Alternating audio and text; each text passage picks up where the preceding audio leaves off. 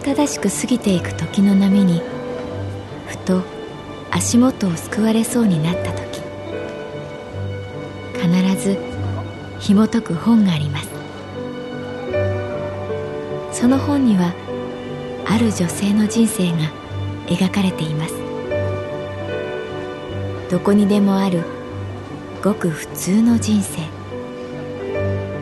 でも本の中の彼女に出会うと心の湖に波紋が幾重にも広がるようにゆっくりと優しい言葉が満ちていきます。今日はどんな彼女に会えるでしょうか？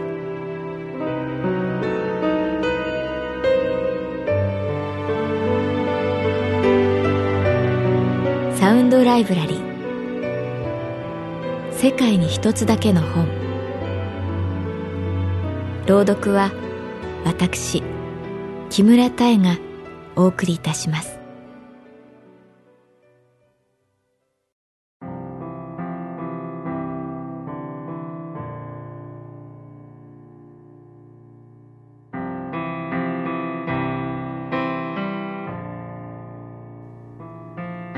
私の名前は月原かな子。旅行会社に勤めている。昨晩降った雨のおかげで街に出来たての風が吹き抜ける。新緑がつやつやと輝いて鮮やかに命を歌っている。ゴールデンウィークにしか味わえないゆるい空気が神保町の通りを席巻していた。旅のお手伝いをするカウンター業務。人様がお休みの時は忙しいゴールデンウィークの予定はずっと前に立てるのだから休み中は暇なんじゃないのかそう思われることもあるけれどさにあらず世の中には案外休みに入ってから休みの計画を立てる人が多いそれにしても春の会議はことさら眠い。ただでさえ退屈な会議。連休の合間の午後1時に、年末年越し企画の営業目標と予算設定についてというお題は、まるで拷問のように眠い。会議室に集まった十数人、腕組みをして目を閉じている人、片手に携帯電話を持ったまま船を漕いでいる人潔く天を仰いでいる人もいる。司会進行の副支店長の声が海の底から聞こえてくるように響く。どうしても続けなきゃいけませんか？そんな疑問が湧いてくる。そういえばどうしても続けなくてはいけないお見合いをしたことがある。あれは20代半ば。お客様からお見合いの話を持ちかけられ当時の支店長に「頼む!」と言われた。そう。確か今くらいの季節。訓風が髪を揺らす5月の休日。私は都内のホテルに慣れない着物を着て向かった。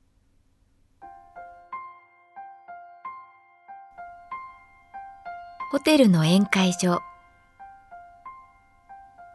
小さな個室の襖を開ける。緑の庭園が見える。素敵な和室だった。お見合いの相手は真面目そうな男性で黒い髪をビシッと分けている。これが七三か。しみじみ観察する。支店長と私。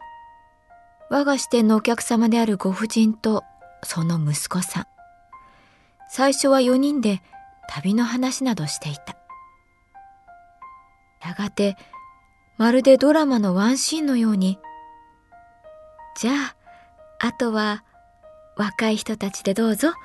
あの、私たちは喫茶室でお茶でも飲んでいるから気にしないで。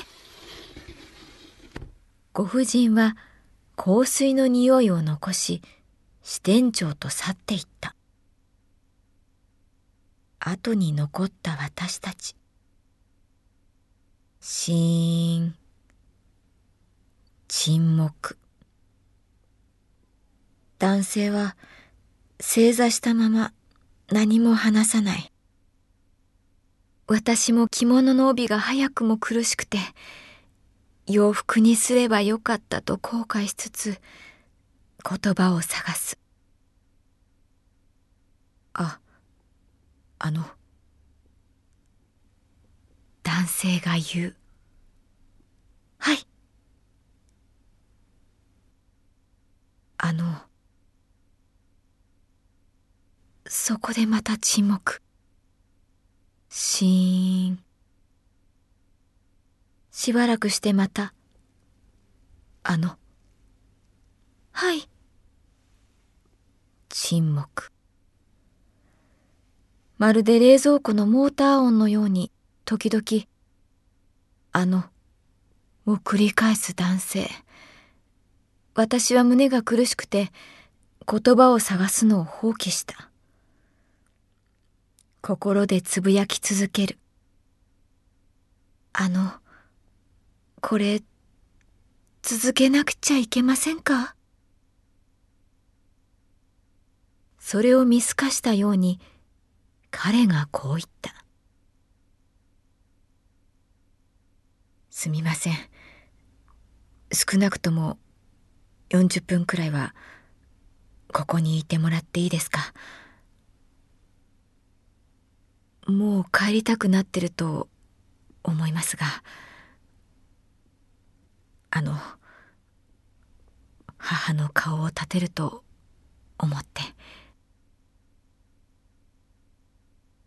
私たちは将棋を指さない将棋指しのように向き合ったまま沈黙という名の海を泳いだ。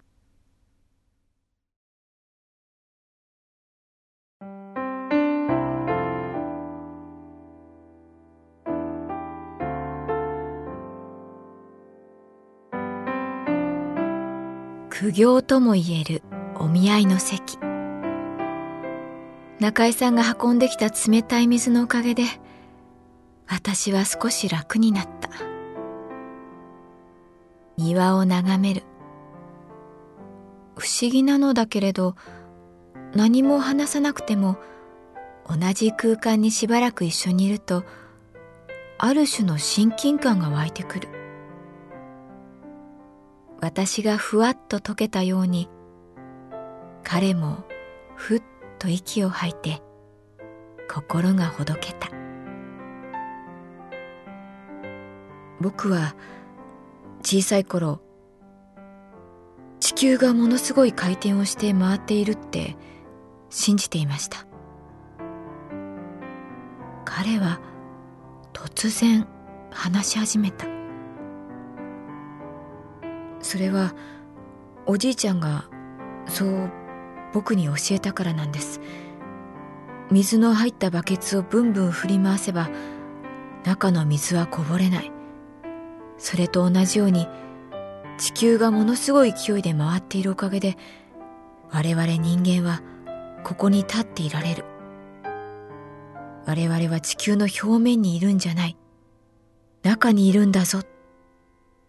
おじいちゃんはそう言ったんです。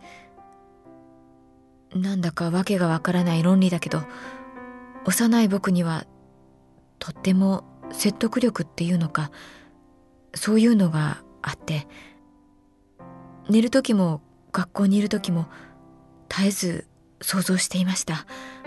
ブンブン回っている地球をその中にいる自分を。そしてある時おじいちゃんがこう言ったんです。いいか。ここだけの話だが地球の回転スピードがどうやら落ちているみたいなんだ。だからなもしかしたら。僕は想像しました。バケツの水が落ちるように僕らも宇宙に放り出される。これはとんでもなく恐怖でした。どうしたらいいの？おじいちゃんに聞いてもいやこれはもう仕方ないことなんだ。残念ながら。その時のおじいちゃんの苦渋に満ちたシワだらけの顔今でも覚えています。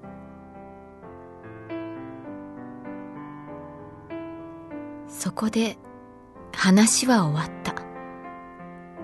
私はどう感想を言えばいいのか戸惑った。それは大変でしたね。放り出されなくてよかったですね。確かに回転スピードは落ちているような気がします。どれも違うような気がしてまた沈黙。シーン。帰る時支店長に聞かれた。どんな話で盛り上がったんだ？私は答えた。バケツの水。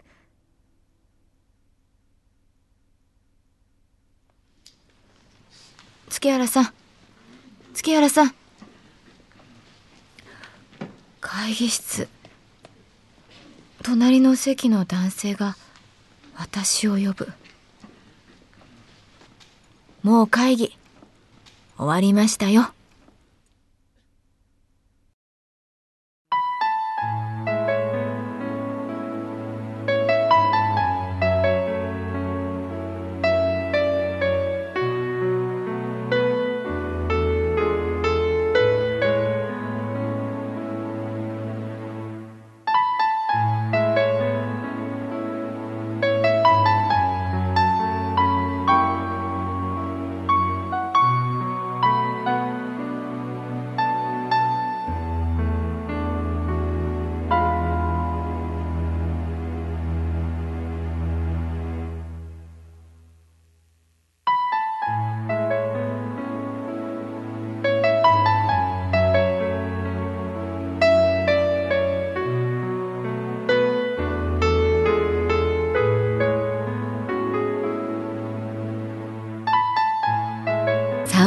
ライブラリー。世界に一つだけの本。